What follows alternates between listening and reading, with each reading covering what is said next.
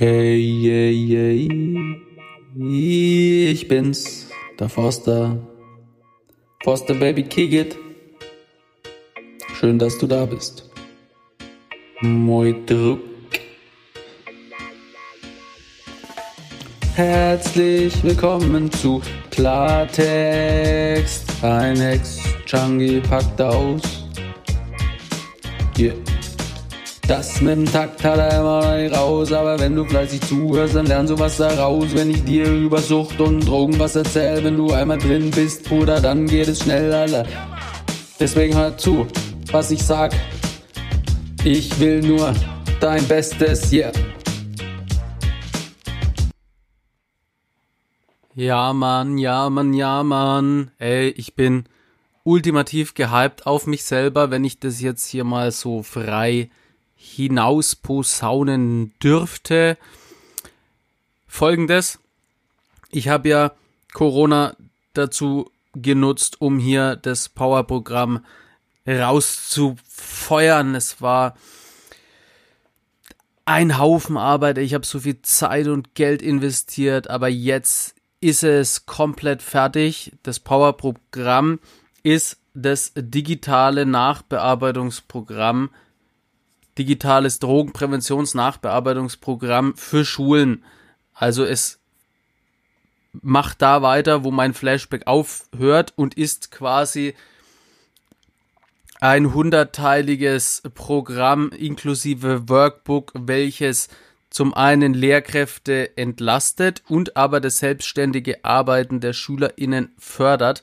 Und das Programm ist online, das Programm ist auch schon an einigen Schulen. Einige Schulen verwenden das schon und es ist, ey, ich habe so viel gehasselt, ich habe da so viel Power reingelegt. Äh, ich, ich weiß gar nicht, wie ich das, wie ich das, ich, ich kann es fast nicht in Worte fassen. Es ist der absolut ultimative Shit und ich bin unfassbar stolz drauf. In dem Ganzen geht es darum, wie gehe ich mit Schmerzen um. Und solltest du jetzt Lehrer Rin, Lehrer sein, Sozialarbeiterin, SozialarbeiterInnen, wie auch immer.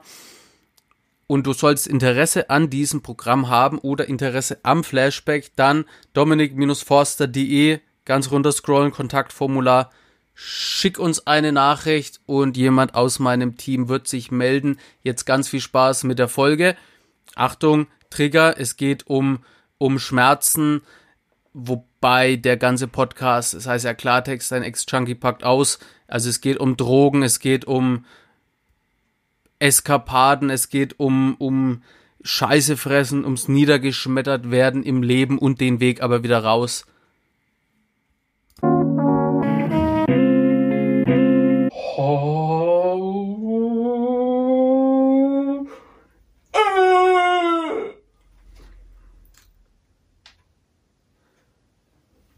Wenn du dir die Frage stellst, was ich jetzt gerade gemacht habe, ich habe gerade äh, sechs dicke Eisblöcke mit einem Handkantenschlag durchgebrettert. Aus welchem Film ist das? Karate Kid 2. Ja, Mann. Herzlich willkommen zu diesem neuen Video. Und in dem Video geht's um Schmerzen. Wie du mit Schmerzen umgehen lernst. Wenn dich das interessiert, dranbleiben. Wobei, du bist in der Schule, du musst eh dranbleiben, sonst kriegst du deinen Verweis und das gefeuert und kriegst in die Fresse. Also viel Spaß mit dem Video. Und, und sieh es mal so auch, es ist kein richtiger Unterricht. Also allein dafür habe ich eine Menge Anerkennung verdient. Ich bewahre dich, ich bewahre euch, schau mal ruhig in der Klasse rum. Ich bewahre euch gerade vor richtigen Unterricht. Und wenn ihr zuhört, lernt ihr vielleicht auch noch was dabei. So, ich habe ja gerade von Karate Kid 2 erzählt. Entscheidung in Okinawa.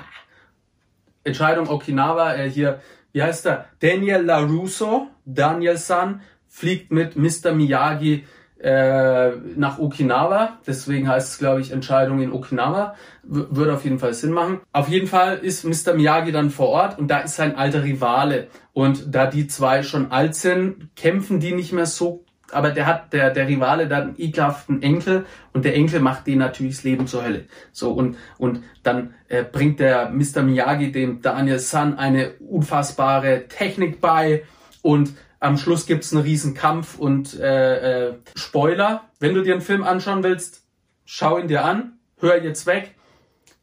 Für alle anderen, die es nicht anschauen wollen, Daniel LaRusso hat gewonnen durch die tödliche Technik. So, und ich habe den Film angeschaut mit fünf Jahren und dachte, ich kann alles. Und dann waren wir aber in einer fremden Wohnung und ich hatte, ich war fünf Jahre alt, so eine, äh, so eine Leggings an und habe dann mein T-Shirt angezogen. Die Eltern haben da irgendwie äh, gesoffen mit den anderen und so keiner hat auf mich aufgepasst. Da habe ich mich ausgezogen, weil ich ja dachte, ich bin Daniel San. Und dann habe ich da so einen Nachtspeicherofen gesehen, also so eine Heizung, habe aber nicht bedacht, dass da scharfkantige wie nennt man den Scheiß? Dass da scharfkantige, also ihr kennt ja eine Heizung, das sind das so Rillen, ja, und die sind ja eh scharf, scharf, aber bei den ganz alten Scheißdingern sind es so richtig Rasiermesser, scharfe Kanten quasi. So, und ich wusste das ja nicht, war ja fünf Jahre alt. Habe ich mich hier mein, habe ich erstmal mein Mr. Miyagi Gebet gemacht und dann hatte ich die Macht und bin mit vollen Anlauf, bin zehn Meter gerannt. Und dann bin ich da reingesprungen, zack, hab mir den Fuß zerschnitten. Hab gebrüllt wie Sau. Und dann sind wir ins Krankenhaus und im Krankenhaus musste dann der Fuß genäht werden. Die ÄrztInnen hätten die Betäubung nur machen können, wenn sie direkt in die Wunde reingespritzt hätten. Und die haben gemeint, es wäre noch viel schlimmer gewesen. Es hätte mir noch mehr wehgetan, als wenn man es einfach so näht. Okay, cool. Das, wie wir da hingekommen sind, kann ich mich nicht erinnern. Ich kann mich aber sehr gut erinnern, dass ich auf dieser Kranken, wer ist denn das jetzt? Entfallen mir heute die Wörter. Dieser Krankenliege liege in dem UP-Saal. Okay, cool. Um mich herum lauter Ärzt, Ärzte, Ärztinnen, wie auch immer, mit so einem ähm, Corona-Mundschutz, damals aber noch nicht Corona, sondern nur Mundschutz und alle weiße Kittel, das helle, grelle Licht, so immer auf mich gerichtet, äh, Mama oder Papa irgendwie von beiden Seiten, die so, sch, sch, sch, es wird schon gut und dann nähen die halt eiskalt diese Wunde ohne Betäubung. Und es hat unfassbar wehgetan und es hat auch Ewigkeiten gedauert. Und ich lag auf dieser Matte. Ich habe erst gebrüllt wie am Spieß und dann hab ich, lag ich aber auf dieser Matte und habe geatmet, quasi immer so dieses und ich habe mir immer gesagt, durchhalten, durchhalten, du wirst durchhalten, der Schmerz wird irgendwann vergehen.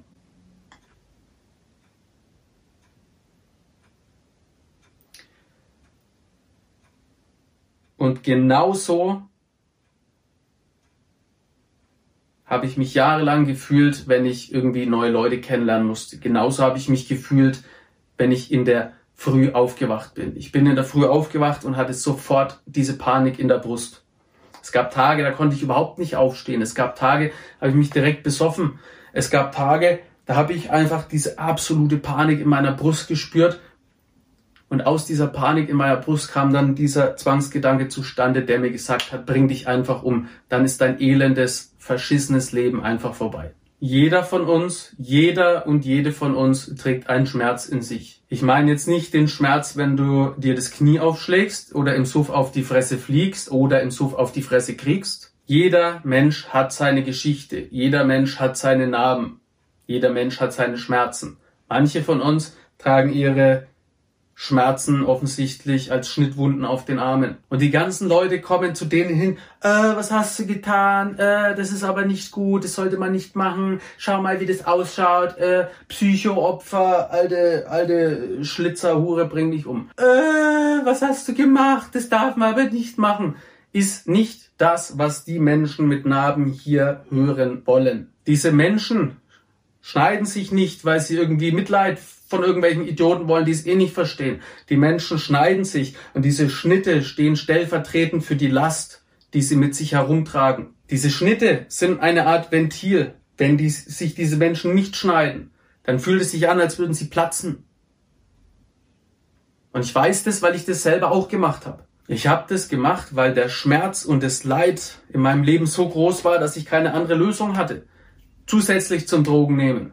Irgendwann hat sich das ja kombiniert. Deswegen hatte ich dann auch irgendwann den Paranoia-Film, wo ich mir dann versucht habe, mit glühenden äh, Rasierklingen mir hier die Scheiße hier zu entfernen, weil das so eine Art, Art Erlösung war. Natürlich nur für ganz kurze Zeit, deswegen musst du es ja immer wieder machen. Deswegen bist du ja immer wieder sofort in dem Film drin. Für die Außenwelt sind wir ritzende Idioten. Wir sind ritzende Vollidioten, Psychos, Abschaum. Und es stimmt nicht. Menschen mit Narben an den Händen, Menschen mit Narben auf der Seele sind verdammte Heldinnen. Diese Narben stehen stellvertretend dafür, dass Probleme im Leben da waren. Aber diese Probleme haben dich nicht kaputt gemacht. Das sind Abzeichen. Es sind Abzeichen dafür, dass das Leben nicht einfach zu dir gewesen ist. Das Leben hat dir voll in die Fresse gehauen. Aber diese Narben stellen dar, dass dich keiner kaputt kriegt. Und so verrückt es auch klingt, trage diese Abzeichen mit Stolz. Sie beweisen dir, dass du alles schaffst. Sie beweisen dir, dass du alles erreichen kannst. Andere wären schon längst weg, aber du bist noch da. Jetzt gibt's ganz viele Menschen, die diese Narben unter einer Maske verstecken. Manche tragen die Gewalt, die sie erfahren haben, einfach weiter. Jedes Opfer wird zum Täter und jeder Täter wird irgendwann zum Opfer. Gesetz der Polarität. Andere sind still, ziehen sich zurück, flüchten sich in Traumwelten. War auch bei mir so in die Welt von Dragon Ball Z, weil ich in der normalen Welt nicht existieren wollte. Weil ich hier nicht sein wollte, hier nicht sein konnte, habe ich mir andere Welten erschaffen. Ich habe mir eine eigene Traumwelt erschaffen und in dieser Welt war ich der Held. Deswegen bin ich auch immer so abgefahren auf diese ganzen Heldenstories, Heldinnen-Stories heutzutage. Karate Tiger, Karate Kid, Dragon Ball Z, Harry Potter. Es geht immer um diesen kleinen Jungen, den keiner leiden kann, aber der kann irgendwas sehr, sehr gut. Karate, zaubern, sich einen runterholen, was auch immer. Und diese Fähigkeit, die der Junge besitzt, die macht ihn zum Superhelden. Und ich habe so gehofft, dass ich dieser Junge bin. Aber es wurde immer nur schlimmer, bis ich dann mich getraut habe, in den Schmerz reinzugehen. Herauszufinden, warum ist der Schmerz da? Warum flüchte ich? Geholfen hat mir niemand. Deswegen habe ich aus den ganzen Schlägen und den Prügeleien in der Schule und diese ganze Kacke und meinen fürchterlichen Gedanken ein Geheimnis gemacht. Weil ich dachte, mir kann eh keiner helfen. Dabei habe ich die Hilfe an den falschen Orten gesucht. Wenn du nicht weißt, an wen du dich wenden sollst, kannst, dann schreib mir, lade dir die Blue App runter, geh da in den Erste-Hilfe-Chat. Das sind die ersten Schritte. Es gibt Menschen, die dir helfen können. Du musst sie nur finden. Und du kannst sie finden. Und dann wird's besser. Denn dann gehen wir zusammen oder du mit deinen TherapeutInnen zusammen in den Schmerz rein und arbeitet von da heraus. Und es ist sehr wichtig, dass du das alleine machst, weil ich dachte immer, die anderen müssen doch sehen, dass, dass es mir nicht gut geht und irgendwann kommt schon jemand, ein Scheißdreck. Jeder ist mit sich selber beschäftigt, vor allem in der Schule. Da, da ist jeder mit Erwachsenwerden beschäftigt. Jeder ist in seinem eigenen Film. Niemand sieht es. Es interessiert auch niemanden. Deswegen musst du selber handeln. Perspektive musst du dir immer selber schaffen. Perspektive darfst du dir immer selber schaffen. Niemand hat es verdient, geschlagen oder angespuckt zu werden. Niemand hat es verdient, misshandelt zu werden. Jeder Mensch hat es verdient, glücklich zu werden. Du hast es verdient, glücklich zu werden. Sich wegballern, da kommen wir wieder auf den Punkt der Drogen zurück, ist nicht die Lösung. Sich wegballern funktioniert am Anfang sehr, sehr gut, weil das eben Drogen machen. Drogen haben die Funktion, auf Knopfdruck einfach zu wirken, zu funktionieren. Aber auf lange Zeit trägst du nur einen Schaden davon und auf lange Zeit macht die Droge deine Ursprungssituation einfach nur noch schlimmer. Deswegen ist jetzt die große Frage, was tun? Erstens, fleißig das Powerprogramm weiter reinziehen, dein Workbook ausfüllen, dich mit dir selber beschäftigen, dir dich auch selber wertschätzen. Regel Nummer eins, sei es dir wert, du bist der wichtigste Mensch in deinem Leben und du hast es verdient, glücklich zu werden, egal wer irgendwas sagt. Vor allem, wenn dir irgendwelche Arschlöcher in die Fresse hauen. Vor allem, wenn dich die anderen niedermachen. Vor allem, wenn die anderen über dich lachen.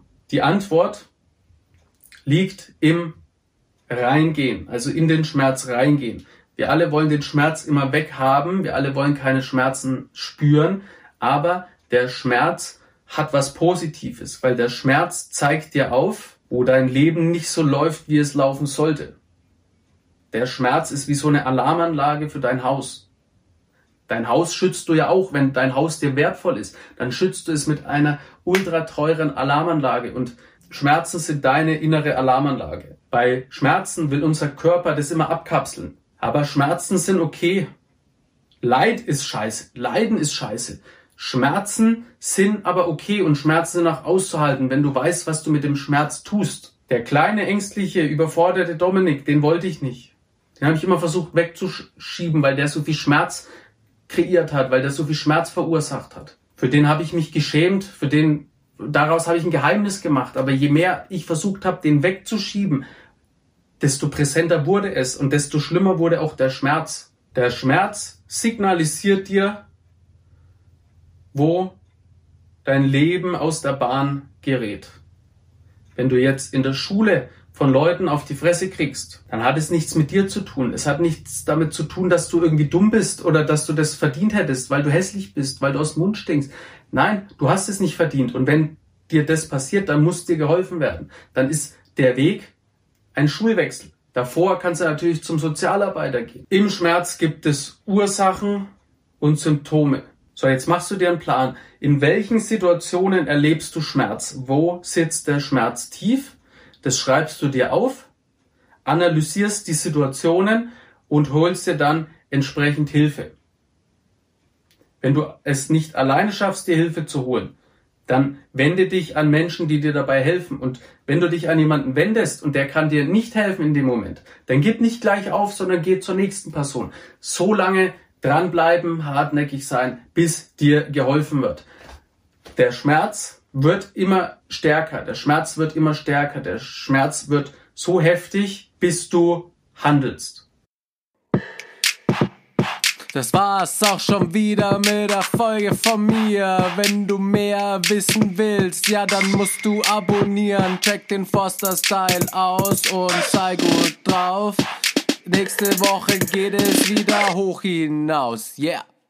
Aber zieh dir bitte unbedingt kristallklar und klarkommen als Hörbuch rein, überall zum Streamen verfügbar.